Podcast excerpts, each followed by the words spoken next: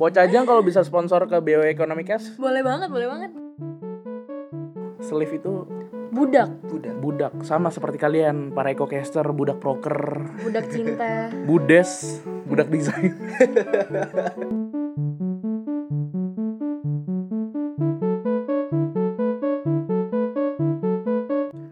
Welcome to BOE Ekonomicast, brought to you by Badan Otonom Ekonomika FEB UI. This is Haikal Kintara. And Erika Tanujaya at your company. Get comfy Grab a snack. and a friend, cause we're about to light up your weekend. Ya, kembali lagi dalam BOE Ekonomicast bersama gue Haikal Kintara. Dan gue Erika Tanujaya. Ya, kembali di episode Pertama. pertama, cuy. perdana cuy, episode perdana cuy. Dan juga gimana kabarnya para ekocaster? Semoga yang dengerin semakin sehat juga. Dan juga yang di mobil dengerin juga semoga makin Aman ya nyetirnya. aman ya. nyetirnya dan juga ngomong-ngomong nyetir sih. Mhm. Kemarin gue tuh tadi baru nyampe ke sini tuh lagi nyetir begah banget cuy. Oh gitu. Gue makan korbek kan. Korbek emang lagi menjamur parah men. Parah cuy. Di mana-mana ada Iya. callback setiap lima langkah ada callback iya. lain cuy. gue kira ini tukang gorengan ternyata korbek Korbek. men. Gila saking menjamurnya gitu kan. Ada apa aja sih tuh? Ada pocaja. Iya, mulai dari yang mahal dulu cuy. Oh. Mulai dari yang mahal itu udah apa ya? Mungkin Ecocaster tahu bisa shout out ke kita. Terus juga eh pokoknya yang paling menjamur banget tuh Yang yang sembilan 100 ribu. yang 99.000 plus plus itu ada pocajang. Manse. Manse itu yang cepet-cepetan ya. Iya yang cepet-cepetan. Itu gila menjamur parah men. Dan itu dia gue nggak tahu sih kayak dagingnya tuh banyak aja apalagi kan gue sih nggak rugi ya makan kayak gini. rugi. yang rugi mungkin pocajang kalau gue yang makan nih mohon maaf pocajang kalau bisa sponsor ke BO Economic Cash Boleh banget, boleh banget. kalau gue tuh tadi ngomong-ngomong korbek tuh gila itu korbek bisa kayak gitu ya bisnisnya bisa banyak porsinya banyak gue diporsiin makan banyak cuman seratus ribu Iya. Sampai kenyang banget. ya? Untung gak sih tuh? untung banget harusnya untung ya buat para pebisnis.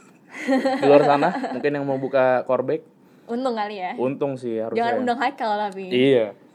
Tapi boleh buat yang mau diiklanin di sini korbeknya bisa ke email kita. Dan juga mungkin ini ya kalau ngomongin masalah korbek tuh itu men- pertama menjamur banget dan juga tuh gue buka YouTube buka YouTube aja.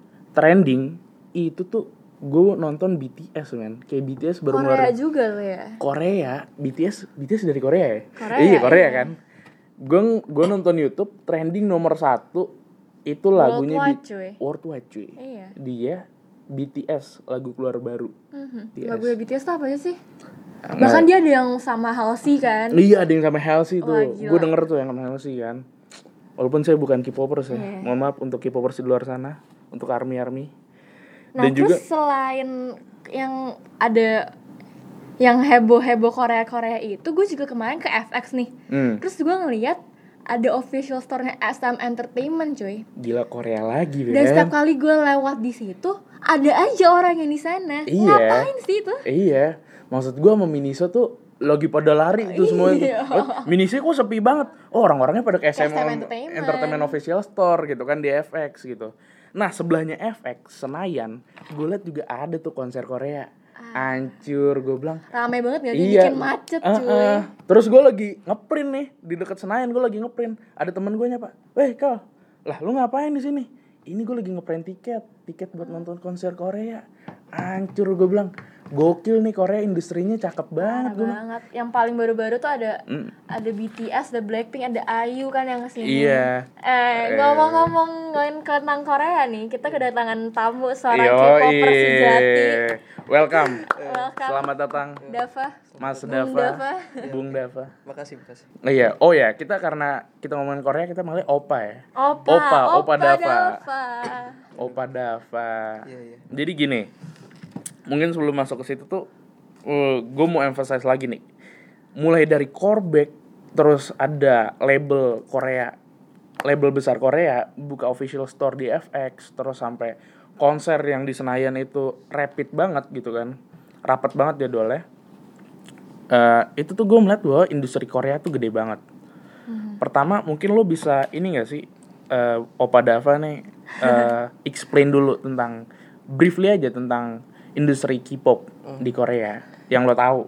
Ya intinya dia industri yang yang memproduksi musik gitu. Dan dia apa ya dia tuh beda dari musik yang lain karena sebenarnya kalau kita telah di western music gitu dia mereka tuh creator dan komposernya tuh mereka kayak punya sendiri dan di luar dari satu company gitu. Jadi musik di Korea itu kayak bener-bener lu hasil musik pabrik dari kayak lu bikin mobil gitu kayak part-partnya digabung Oh, berarti emang kalau di Korea tuh ternyata industrinya dari upstream ke downstream ya. Nah, iya kayak gitu. Dari hulu sampai hilir tuh diproduksi secara secara kompleks gitu kan, Nah, iya, secara benar. teliti banget di Korea. Oke, ternyata hasil dari industri itu juga yang ngebuat bahwa eh, kinerja bisnis mereka tuh bagus banget. Iya. Ternyata nggak cuma dari K-pop doang yang kecipratan bisnisnya. Hmm. Di Indo mulai dari Coreback yang tadi gue bilang, terus juga ada official Ya eh, apa pun yang store. berbau Korea, orang pasti kayak, Iya. wah Korea nih Korea. Wah Korea nih Korea gitu kan. Makanan yang dimakan sama opa Iya. siapa lah itu. Gue denger kemarin lagunya Ariel dibikin veri, versi Korea, cu. Hancur, Sumpah. gokil, gokil. Gue bilang nih Korea sangat ini ya menjamah banyak Iya. pasar gue bilang. Tapi emang tadi ya, berarti awalnya itu adalah industri yang sangat eh, industri yang sangat kompleks dan juga di dibentuk secara baik gitu kan dari lingkungan bisnisnya juga Iya, gitu bener. loh. Nah, eh, terus gue tanya sih, sebagai K-popers nih, Opa Dava, apa sih yang ngebuat lo suka sama culture dari Korea itu? Pop culture ya, sehingga kita sebutnya K-pop. apa ya sebenarnya ya kalau kalau boleh jujur tuh ya pertama ya visual imagery dari mereka gitu Oh, sih. pasti. pasti ya. Pasti. kayak mungkin kalau misalkan dari western itu apa ya mereka tuh kayak mencoba mengamalgamasikan kayak sejenis kulit kulit Mohon, putih mohon maaf nih Opa Dava nih, amalgasi amalgamasi itu opo nih para ekocaster mungkin buat yang para kepo, amalgamasi itu apa? oh ya jadi kayak peng- penggabungan gitu jadi Ah. maksud gua eh, misalkan kalau kulit di apa di western atau caucasian itu kan mereka kulitnya kayak putih terus Hmm. kayak dia punya apa ya intinya kulitnya putih hidungnya mancung dan segala macam nah Hmm. kalau di Korea itu mereka tuh pengen ngadopsi hal-hal kayak gitu tapi nggak nggak sepenuhnya gitu jadi mereka mereka kayak membuat suatu hal yang baru dan menciptakan beauty standard baru dan itu tuh bagus gitu itu Hmm. sukses gitu oh itu jadi produk mereka produk Korea nah kayak gitu itu awalnya sih jadi yang Hmm. Oh. menarik gua dan dan juga sebenarnya secara jujur ya musiknya juga enak juga sebenarnya Hmm. enak didengar gitu dia gabungan dari beberapa jenis musik yang ada di barat kayak gabungan dari pop hip hop ada beberapa rock gitu indie gitu jadi kayak lu ngedengernya tuh kadang gak, gak bosan gitu lu Iya. kalau misalkan lu ngedenger ke beberapa grup-grup yang beda gitu wah mereka tuh tipenya udah beda sendiri Menurut gue sih ya, Banget. yang membuat K-pop tuh sangat kayak terkenal dan hampir gue bisa safely say kayak mayoritas orang tuh suka sama K-pop gitu kan. Yang men- menurut gue itu tuh yang paling berperan tuh ya tadi image-nya itu. Kayak kalau dari Memang visual itu adalah Tuhan ya. Maksud gue kayak alasan utama orang suka K-pop tuh biasanya berasal dari tatapan dulu, visual dulu ya. Jadi market utamanya dari K-pop itu badan mukanya, Hmm, physical. fisiknya, bukan Fisiknya ya. bukan lagu, bukan Iya. suaranya. Mungkin itu juga bagus, tariannya juga bagus. Cuman Faktor badannya utamanya itu- adalah emang fisik itu menjadi faktor utama Iya, ya. Saat lu melihat misalnya girl band, saat seorang perempuan ngeliat girl band cewek cakep-cakep nih, Iya. dia pasti kayak wah, anjir gue pengen banget nih kayak dia. Dan saat dia melihat boyband cowok-cowok perfect dia kayak wah gue pengen banget nih punya cowok kayak gini. Makanya dia kayak selalu mengikuti boyband dan girl band itu gitu kan. Iya, emang Berlaku juga dengan cowok. mungkin kalau di dalam kita bicara industri entertainment ya atau ya istilahnya industri entertainment atau industri media, memang fisik itu menjadi faktor utama nggak sih. Iya. sebenarnya oh iya soalnya gue juga pengen nambahin jadi gini kayak kalau di western tuh kenapa kayak awalnya tuh mereka nggak terlalu merhatiin physical gitu dibanding kayak Korea sekarang yang ini karena sebenarnya pada saat mereka udah merdeka dan udah ngadopsi kayak demokrasi dan kapitalisme gitu kapitalisme gitu mereka tuh media pertama mereka tuh televisi gitu. Nah, televisi itu kan audiovisual gitu Iya, bentuknya. Jadi audiovisual. visual tuh penting. Nah, sementara musik di zamannya pas western itu pada 1900-an itu itu TV itu belum ada. Jadi kayak masih ada bentuknya tuh masih radio. Jadinya visual tuh nggak terlalu berpengaruh dan kayak jadi mereka nggak terlalu merhatiin banget visual kayak di Korea sekarang. Hmm, Oh, menarik menarik. Emang kalau kita bicara masalah industri media itu kita berarti kita involve di dua pihak. Ada produsen yaitu label, ada juga konsumen atau fans. Cuman kalau kita masuk dulu ke eh, lingkup produsen atau lingkup label ya mungkin label ini tuh sebenarnya label-label besar ini nggak cuma ada di Korea di Western juga banyak gitu kan. cuman mungkin pasti ada yang mendifferentiate bahwa kalau di Korea tuh kayak gini kalau di Western tuh kayak gini gitu loh. Cuman sebelum masuk ke comparison di situ gue mau kulik lagi nih lebih dalam masalah industri label di Korea kayak kenapa sih maksud gue eh, faktor apa yang mendorong kalau faktor apa yang mendorong bahwa label-label besar di Korea ini memiliki produk Korea yang jadi seperti sekarang di mana tarian itu sama lagunya bagus gitu-gitu Sebenarnya itu mereka tuh jatuhnya bukan label sih, namanya agensi. ah agency Ya, agency Nah, iya, iya, iya. beda itu. Kalau misalkan di barat itu jadi gini, kalau di barat itu kan mereka namanya label. Jadi Nah. yang mereka lakukan tuh kayak ya udah mereka yang nyebarin dan yang kayak Hmm. lu eh, mereka merecord dan segala macam sementara artisnya itu Hmm. eh, apa atau musisinya itu mereka yang bener-bener kayak mikirin gimana nih produksinya kayak eh, video klipnya mau kayak gimana, Hmm. musiknya mau kayak gimana, jadi kayak gimana. Jadi kayak record label sama musisi ya dan komposernya itu benar-benar terpisah. Hmm. Sementara kalau di Korea sendiri itu le satu agensi itu dia udah eh, ngurusin dari komposer, terus dari kayak tariannya mau kayak gimana atau dari stylenya mau kayak gimana atau ya gimana labelnya kayak gimana. Hmm. Makanya kita sering lihat kalau di Korea tuh eh, record labelnya tuh ya labelnya tuh YG Entertainment atau SM, Entertainment. Nah, kayak gitu. Entertainment. Oh, emang dari struktur bisnis juga beda, Rick, ternyata, Iya. Rick. Dan bahkan tuh di kalau masalah agencies ini mereka tuh mengkontrak idols itu di- jauh dari tahun-tahun sebelum mereka debut gitu kan. Oh, gitu, Rick. Ada yang namanya slave contract. Hmm, bener Oh, slave contract. Oke, Apaan oke, tuh oke, slave oke. contract? Sampai bisa dikatain Hmm. slave, Slave. kontrak perbudakan Eco tuh caster, apa tuh? slave, slave itu budak, Udah. budak. Sama seperti kalian para eco caster, budak proker, budak cinta. budes, budak desain. tahu sweatshop itu? Sweatshop tuh kayak jenis apa ya? Eh perusahaan-perusahaan yang di mesin jahit gitu. Nah pas abad ke 19 itu.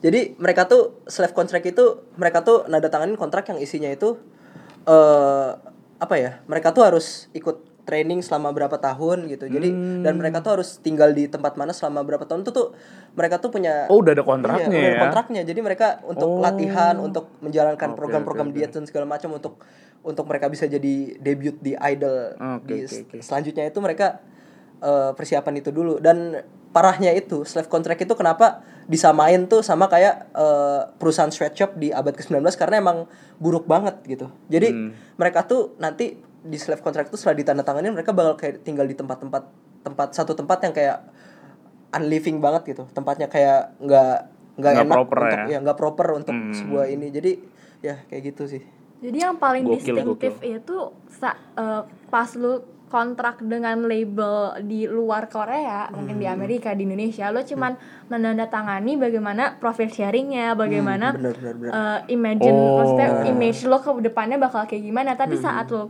kontrak dengan Agency di agency Korea, Korea. itu lo memberikan juga bukan cuman musik lo, bukan cuman karir lo, tapi penampilan lo, Bener, bener. kehidupan lo, Iya, iya. hidup Oke, lo selama oke. bertahun-tahun dan bahkan karir lo itu juga ditentukan sama mereka. Hmm. Jadi gue tuh dengar tuh ada orang yang udah boot di bootcamp tadi tuh yang yang dapat ceritain itu yang bertahun-tahun diajarin itu namanya bootcamp kalau nggak iya salah ya kan bener bener bootcamp Nah, di bootcamp itu dia udah bertahun-tahun dari dia umur 11 sampai dia umur 17 dia di bootcamp itu. Tapi in the end di umur ke-17 itu agensinya bilang, "Ah lu nggak layak buat debut." Dan dia nggak jadi debut. Wah, lu menyia-nyiakan 7 tahun kehidupan lo Iya. nah for nothing. Iya, kalau di Indonesia 7 tahun tuh udah bisa S2. Udah bisa S2, cuy. bisa S2 dua gelar, men. Udah bisa nikah, udah bisa punya tiga anak kali tujuh Iya. dan iya itu tuh mereka tuh kayak kalau misalkan lu udah nanda tanganin self contract itu lu tuh udah kayak ninggalin kehidupan normal lu gitu jadi Hmm. udah baik kehidupan normal lu akan hidup kayak ya udah kehidupan idol sebelum debut dan itu tuh belum tentu lu debut juga nah parahnya lagi itu setelah lu tanda tangan self contract itu kalau lu nggak debut lu tetap harus bayar semua program yang udah lu jalanin itu Gokil. Itu udah jadi- Gok- Dari mana itu? Iya sih. Pertama gue mau bilang sih, eh, dari segi struktur bisnis saja emang industri di Korea tuh udah sekompleks itu.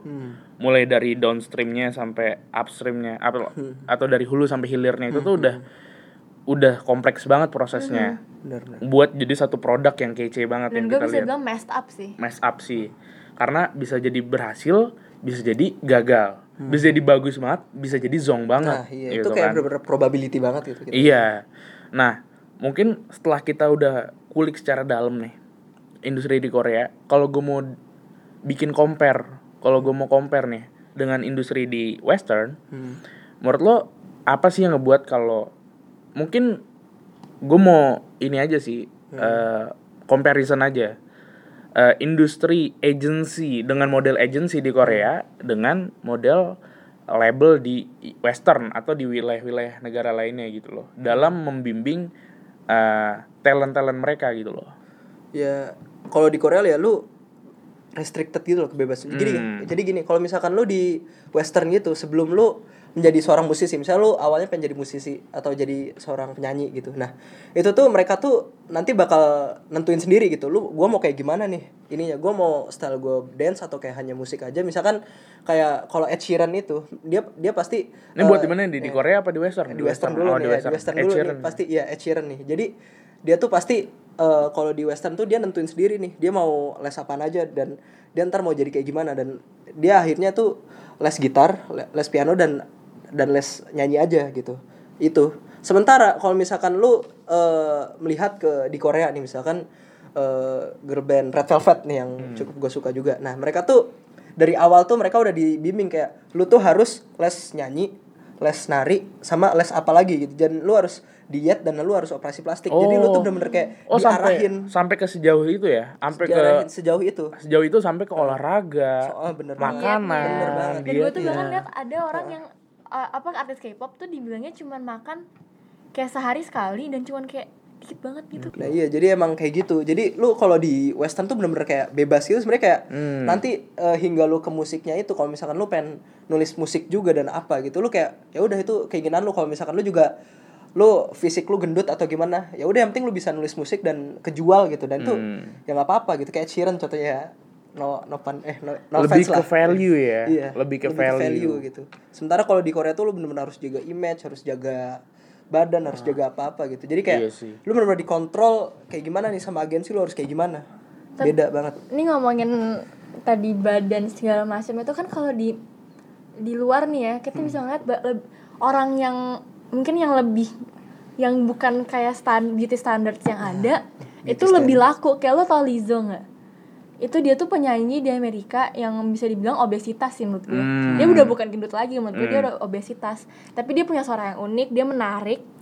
Terus dia malah jadi terkenal karena dia eh, dikatakan mengkampanyekan body positivity. Oke. Nah, tapi di Korea orang kayak gitu Nggak mungkin mungkin laku. laku. Dan yang gue bingung nih ya, kenapa Korea tuh pasti tahu lah ya di luar sana tuh orang-orang lebih mengkampanyekan body positivity, tapi kenapa di Korea dia nggak mengconfirm budaya itu gitu? Kenapa dia nggak mau ngikutin negara-negara lain?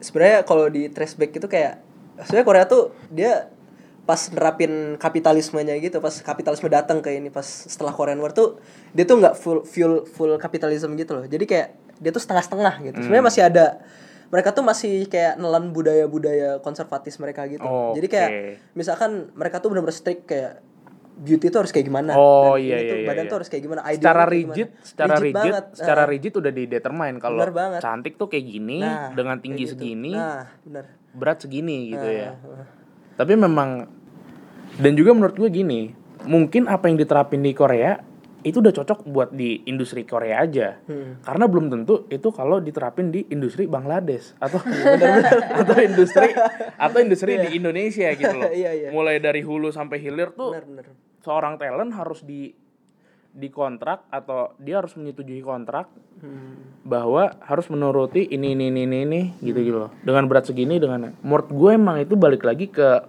ethicsnya mereka bahwa work ethicsnya di Korea itu sangat memungkinkan seorang talent dibentuk oleh agensi sedemikian rupa bener gitu banget iya Tapi kalau di Indonesia mungkin beda. Mungkin berarti balik lagi ke culture Nah, ya. bener culture. Bayangin dong dangdut akademi Iya. dia latihnya bertahun-tahun Makanya. mereka dietnya harus gimana Ah. nah, itu pendangdut pendangdut Indonesia mau iya. gimana Gue udah mikirin tadi gue mau ngaju nih dangdut akademi mungkin bisa gak sih kayak gini. Ternyata emang beda culture beda, kita, beda. culture kita culture culture yang sopan dan santuy kan. Eh, maksudnya sopan dan santun kan. Begitu juga santuy juga tapi kan. juga Iya, santuy. shout out to Evi Masamba, Dangdut Academy. iya. Tapi emang ini ya, berarti kita beda memang sudah beda culture gitu kan. Berarti emang nah, dari segi industri itu gue juga mikir kenapa industri K-pop tuh bisa worldwide banget dia kayak dia bisa mendunia. Hmm. Mendunia banget dia.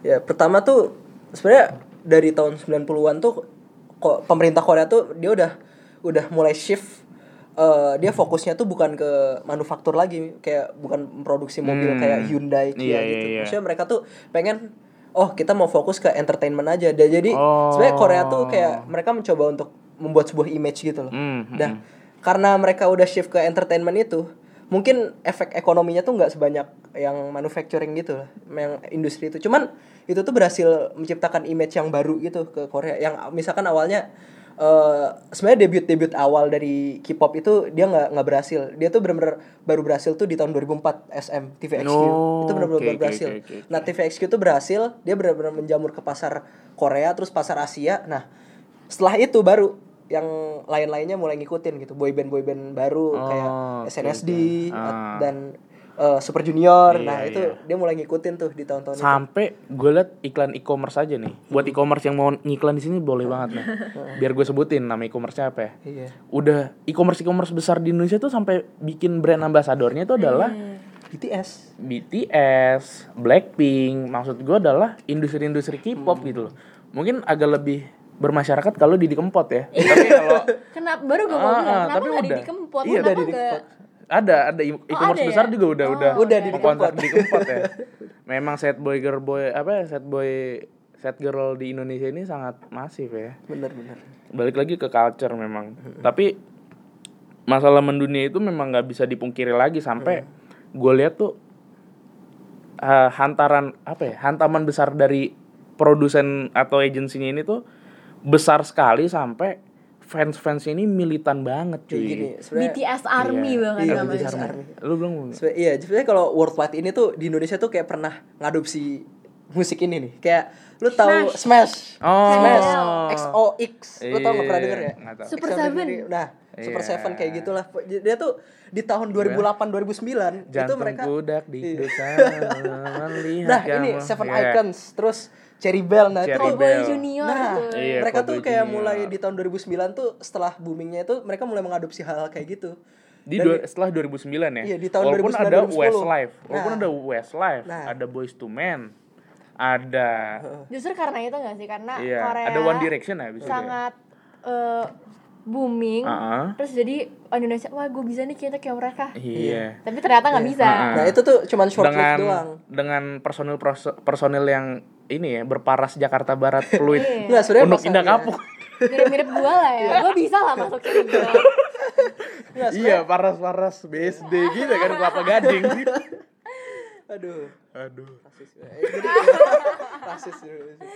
Nah, tapi emang balik lagi tadi kayak masalah mendunia itu mungkin udah diadopsi itu ya. Nah, jadi nah, ya itu mereka udah nggak mendu maksudnya di Indonesia udah nggak ada lagi tuh pas Ariel udah balik ke Noah. Noah oh balik iya. booming ya udah Iya. mati udah itu. Langsung pada balik lagi ke Terus Wali. juga mungkin Iya. karena di Indonesia mereka nggak ada slave contract. Cherry Bell tuh nggak Iya, nggak ada slave contract. Bener-bener, iya. Jadi ketika udah bosan, udah yuk, udah Jadi tiba-tiba Cherry Bellnya nikah, punya anak, gendut, udah nggak bisa Iya. lagi dong nari-nari. Dan tidak sesuai dengan beauty standar yang ada Iya. gitu menurut gue. Kayak gitu. Iya, cuman kalau balik lagi kita ngomongin Korea, industri di Korea nih. Nah, gue nggak tahu kayak industri di Korea itu punya hantaman sebesar apa terhadap psikologis fans-fansnya di dunia ini, Hmm. sehingga fans-fansnya ini nih kayak menjadikan Hardcore banget ya kelihatannya. Iya, sampai tuh kayak militansinya tuh kuat banget. Sampai kayak menuhankan K-pop gitu kan. Hmm, K-pop K-pop adalah agamaku, BTS adalah nabiku gitu kan. Albumnya adalah kitab-kitab. Eh, gini gini. Jadi sebenarnya ini bisa gue kaitin sama eh, teorinya Marx nih. Aduh. Ah, iya. Oh, berat nih berat Iya, berat. Gimana Berat? Jadi ada Marx sopo, iya. Kak? Iya. Marx itu ya dia seorang eh, tokoh revolusioner ya Iya. yang menciptakan gerakan komunisme Iya. ya, di Eropa. Nah, jadi gini. Gimana tuh? Marx Ada teori ngomong namanya ko- fetisisme komoditas. Ah, Nah, jadi kayak gitu. Jadi dia tuh gimana suatu komoditas tuh misalkan nih dalam hal ini K-pop nih musiknya. Hmm. Dia tuh udah jadi dia udah value yang didapat oleh konsumen tuh nggak cuman value value seperti pemenuhan kebutuhan biasa aja gitu. Hmm. Jadi kayak se- selain value ekonomi, jadi mereka tuh juga memenuhi value-value yang mistik mistis gitu loh. Jadi Hmm. value-value yang kayak abstrak dan apa dan itu tuh terjadi di di sini. Di mana Hmm. jadi eh, engagement di engagement media di Korea itu tinggi banget. Ah. Pertama satu. Nah jadi karena itu si para idol-idol K-pop ini mereka tuh nggak cuman nari-nari nyanyi doang. Mereka tuh Oke. sering ikut di reality show di mana-mana atau di di beberapa banyak acara televisi. Jadi kayak engagement terhadap fansnya tinggi. Nah itu jadi menimbulkan kayak Hmm. tadi hard hardcore hardcore Iya, itu. ah, sampai menciptakan cult ya. bener cult kayak Oh, gitu. Menciptakan cult cult, di BTS Army itu cult lah. iya, cult banget itu. di fans-fansnya. Mm-mm. Emang tadi kita udah ngulik dalam banget masalah pro- sisi di sisi produsen nih. Kita akan beralih dikit ke sisi konsumennya. Konsumen, nah. Masalah fans nih. Iya. Memang fans ini nih ini banget ya. Yang tadi gue udah bilang kayak militansi banget di dunia. banget. Sampai misalkan kayak eh, waktu itu gue pernah lihat ada rapper siapa tuh ya? Rapper ngeprank. Bukan.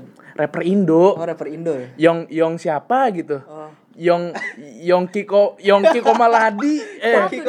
ngeprank salah satu fansnya Blackpink katanya dia foto sama Lisa Blackpink Nah. gitu digepukin gitu kan ternyata prank gitu kan. Iya, prank. sampai fans-fans itu fans-fans Blackpink itu yang sudah militan itu sudah menyerang terlanjur menyerang Yong Yong itu. Eh maksud gua si rapper Indo tadi ternyata di prank sama rapper Indo. Maksud gua berarti gila, Gila. segokil itu sih. Segokil itu. se sebesar itu sampai merasuk ke sukma sukma psikologisnya fans fans K-pop di dunia ini gitu loh sangat besar berarti sangat masif pengaruhnya terhadap Iya. fans fans di itu ini. tuh kayak bener-bener visualnya itu emang bener-bener kena banget Hmm. iya visu- visual imagery dari iya eh, K-pop itu jadi kayak mereka tuh nggak cuman kayak lu disediain oh ganteng cakep Iya. gitu tapi musik videonya itu loh kayak layoutnya itu Hmm. dia yang membantu untuk hal untuk kayak wah gila ini bagus banget terus lama-lama tuh kayak kita makin ke dalam makin ke dalam makin ngulik gitu makin lihat dia tuh siapa dan reality show-nya gimana dan wah itu tuh kayak udah jadi jadi kayak wah Hmm. Iya Tuhan sih. gitu kita kayak wah, iya sehingga menuhankan ya gitu, iya. menuhankan manusia dan memanusiakan Tuhan jadinya bener banget gokil gokil Hmm. tapi menurut gue ya balik lagi mungkin tapi itu secara bisnis Korea berhasil membentuk Bener itu banget ya ya. Korea tuh berhasil bener secara bisnis. secara bisnis ya secara industri benar gak? Hmm, Benar benar. kayak maksud gue tuh dia berhasil menginfluence banyak fans di dunia ini Dan hasilnya dia jadi kaya banget ya. kaya banget cuy. Ternyata yang kecipratan tadi gue balik lagi ke awal ya. kayak dari industri Korea yang sangat masif ini yang kecipratan tuh industri makanan industri minuman Pariwisatanya juga. pariwisatanya Pariwisata juga, gitu kan. Udah gitu konsernya dia rapet gitu kan. Sampai gue mau nonton Persija kehalang nggak bisa gara-gara Iya, ada iya. K-pop gitu Karena ada BTS Army lagi ngantri iya BTS. Army gitu kan harganya mahal banget tuh maksudnya kayak Iya. tiket- harga konser tiket BTS atau apa pun tuh kayak lebih mahal dibanding misalkan konsernya lain ya. iya Rex Orange County gitu Oh, ya. iya.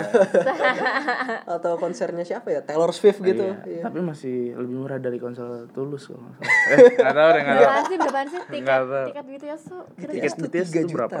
Iya, dua dua atau ti- dua tuh paling murah setahu gue wah gokil sih bisnisnya sih beli bisa beli HP baru aja. iya promotornya sih cuan parah itu Cuan Iya. parah.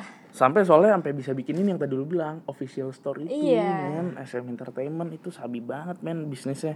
Nah cuman kalau lu ngeliat di Indonesia eh JKT48 tuh sebenarnya mengadopsi cara itu gak sih? Enggak menurut gua kalau JKT48 tuh beda. Dia tuh parentsnya tuh AKB48 oh di Jepang. oh dia J-pop ya? J-pop dia. J-pop bukan cuman J-pop cuman cara kerjanya mirip apa beda? Hmm, Kayak nggak terlalu terikat sih. Kayak menurut setahu gue ya, Hmm. eh, kalau yang kayak JKT, AKB dan di negara-negara lainnya itu mereka ada kontrak, mereka ada eh, harus latihan harus apa harus apa tapi mereka punya kehidupan lain gitu loh maksudnya mereka masih boleh punya kehidupan sedangkan kan, kan tadi kita udah lihat kalau K-pop idol tuh kayak nggak punya kehidupan gitu kan kayak Iya kehidupan dia sih. cuman Iya, latihan beda-beda. jadi artis jadi Ah, K-pop ah. star gitu kan nah tapi kalau di eh, JKT itu masih masih bisa dia masih bisa sekolah di sekolah yang normal dia masih Oh, walaupun ada beberapa restriksi yang memang harus iya dipatuhi tapi gitu ya. masih menurut gue dalam nggak batas normal ya. masih dalam masih dalam batas normal nggak messed up Mm-mm, itu nggak tadi. nggak mess up banget kayak sih. di di mungkin di JKT atau KB tuh lu, lu masih boleh pacaran masih atau lu boleh. lu lu kayak lu Oh. nggak usah nggak usah operasi plastik juga yang penting lu punya lu make up lu tebel atau gimana Oh, sih? iya. bahkan lu punya kepribadian lu sendiri ya Nah, udah lu itu diterima itu. banget. dan kalau di K-pop itu ada yang namanya Eh, apa kemarin? manufactured identities. Nah apa? Gimana tuh? Manufactured identities. Jadi oh maksudnya- berarti iya gue mau sebelum bahas ke situ gue kayak tadi lu nyinggung kayak eh, kalau di Korea tuh kayak harus operasi plastik. Memang kalau kita ngomongin plastik plastik itu tuh kayak identik dengan Korea mohon maaf per army mohon maaf per army tapi gitu kan. operasi Maaf plastik di Korea tuh murah banget loh oh udah kayak beli ini dan gitu. bagus. Ah. kalau lu nyari operasi plastik yang bagus dan murah lo pasti ke Korea. Oh gitu. Karena karena dia udah udah pasarnya. ah udah pasarnya. Udah itu jadi pasarnya pasar ya. sendiri. Ya Hmm. kalau dalam ya kita sebagai mahasiswa ekonomi kan supply demandnya itu udah kayak Banyak nemu dan ya. banyak ya. Jadi demandnya banyak supply juga banyak ya udah jadi harganya bakal lebih Harganya- turun. Harganya turun. tapi Oh, kualitasnya kan tetap bagus kualitas tetap bagus ya. Karena tetap bersaing di pasarnya iya. dia. Hmm, sabi banget nih. Kalau nggak gue kayak ngomongin masalah eh, operasi plastik, berarti di situ kan ada kayak istilahnya restrukturisasi tatanan wajah. Apa sih maksud gue? Kayak lo ngatur ulang wajah lo gitu. Ini kayak lo udah dilahirkan misalkan dengan bentuk A, lo mau buat kayak A pangkat satu gitu anjing wajah lo. bahkan kayak, jadi Z gitu iya gitu loh, se- dirubah se- sejauh itu. Tapi memang dalam kontrak memang ada ya. Hmm, emang enggak justru itu mereka harus Oh, kayak misalkan harus ya? misalkan kayak lu Tuntutan. lu sama company lu dinilai oh lu kurang cantik nih lu kurang ini lu harus operasi mata lu atau apanya Hmm. kalau misalkan lu nolak tuh ya udah bayar aja Oh, dan mereka bayar tuh aja. gak tau ya gue tuh ngeliatnya tuh mereka kayak di brainwash gitu gue ngeliat ada gue pernah nonton nih interview Shindongnya Su- Suju jadi kalau tau tuh Shindong tuh yang Erika nih gimana? Sindong, Sindong. Shindong, Oh. Sindong. Shindong tuh yang rada lebih gendut gitu loh kalau nggak salah namanya Shindong deh gue lupa Shindong, deh Shindong, bener. Shindong kan nah tapi dia Oh, tuh Suju nih, Suju. Suju, Suju, Suju, Suju. Super Junior dia rada lebih gendut dan sebenarnya menurut gue sih itu lucu gitu loh tuh Hmm. maksudnya dia nggak jelek nah tapi dia itu memutuskan untuk eh, operasi plastik setelah sekian lama dan saat ditanya kenapa lo operasi plastik dia cuma simply say agensinya nyuruh agensinya bilang eh, eyelidnya terlalu jelek dia, Oh. agensinya bilang dia terlalu tembem Posesif ya agensinya ya. Posesif banget, cuy. Gokil. Agensinya posesif parah, cuy. Cuman maksud gue, ya itu tadi ya. Ternyata memang harus dirubah sejauh itu. Nah, sekarang kita balik lagi ke manufacturer identity. Identity. Berarti manufacturer identity tuh yang tadi lo udah jelasin sedikit glimpse itu udah. Iya. Apa coba dijelasin jadi, ulang jadi deh, manufacturer kayak identity. lu tuh lu bukan diri lu jadi pada saat lu di panggung dan lu di reality show tuh lu harus act bukan diri lu maksudnya lu harus act sesuai dengan company itu lu nyuruh lu tuh kayak gimana Hmm. jadi kayak gimana ya, jadi identitas lu atau kepribadian lu tuh bener-bener kayak dibuat sama company se- sedemikian rupa lu harus kayak gimana bukan kayak sesuai lu act naturally lu tuh harus kayak gimana bener-bener kayak gitu Hmm. Jadi apa yang agensi mau? Heeh, sesuai style grupnya misalkan style grupnya tuh yang Cute. innocent cute nah itu tuh mereka tuh harus kayak cute dan innocent atau misalkan Hmm. uh, stylenya kayak agak seksi dan gimana mungkin mereka boleh nakal sedikit nah itu kayak gitu harus kayak gitu bener Manufacture identity. Jadi identitas yang dibangun. ya. yang dibuat dibuat dimanufaktur iya dibentuk dari Dibentuk. pabrik brand pabrik emang. Tapi gokil parah sih. Gila hampir 30 menit kita udah ngobrol di sini. Coba gue wrap up ya Opa Dava ya. Mulai dari kalau kita tadi gue mulai dari industri K-pop ini yang dia kecipratan gak cuman bisnis entertainment aja tapi sampai ke bisnis bisnis lainnya mulai dari makanan minuman terus juga pariwisata. pariwisata atau bisnis barang-barangnya bajunya. Mm-mm, clothing Operasi line gitu. plastiknya. Operasi plastiknya, bisnis-bisnis yang masuk ke ranah medikal gitu kan. Itu ternyata melewati proses industri yang sangat kompleks, mulai dari hulu sampai ke hilir. kayak di pabrik gitu ya. Iya. Emang kayak pabrik Bener-bener kayak pabrik gitu kan. Dari work in processnya sampai finish, Finish good. good-nya. Iya, itu tuh udah dibentuk udah dibentuk ya, berarti secara secara manufaktur tadi yang gue bilang. Nah, berarti mulai dari situ memang eh, industri Korea ini sangat kompleks hingga mempengaruhi eh sehingga yang terlibat itu ada dua pihak gitu kan, mulai dari produsen dan juga konsumennya atau fans. Secara produsen tadi kita sudah bahas secara kompleks bahwa eh, prosesnya itu sangatlah rumit, mulai dari slave contract, terus harus mengikuti beberapa standar yang rigid gitu kan. Tapi juga menginfluence banyak orang sedunia ini. Banyak di banyak negara fans-fansnya juga udah rame gitu kan Udah rame. di mana yang membuat fans-fans di banyak negara ini militan ya nggak Iya, militan Iya benar-benar. kayak militan banget sampai punya eh ini- Julukan. julukan ya Saeng namanya. Saeng. Saeng. Saeng. Iya. Sesaeng. Sasaeng. Itu K-popers itu maksudnya. Iya. K-popper yang toxic Saeng. yang kayak oh gitu. toxic Oh. oh, toxic itu Iya. sesaing ya Iya, sas- Sasaeng. nggak tahu gue cara nyebutnya gimana Iya tapi memang membuat itu menjadi cult di kalangan fans-fansnya K-popers gitu kan nah mulai dari situ mungkin buat para eco-caster di rumah yang juga punya pemikiran yang sama terhadap K-pop atau mungkin dia fans K-pop tapi punya pandangan lain Mungkin sesaing. mun- mungkin sesaing atau Kita belum mungkin punya perspektif sesaing Iya. tadi. Mungkin bisa kirim kesan pesan atau mungkin pandangan kalian ke email kita di boe.economicas@gmail.com atau di sosial media kita di Twitter dan Instagram. at boeconomica. So, see you at next episode. Jangan ragu dengan kami karena sebatas kata-kata. Bukan budaya kami. Thank you.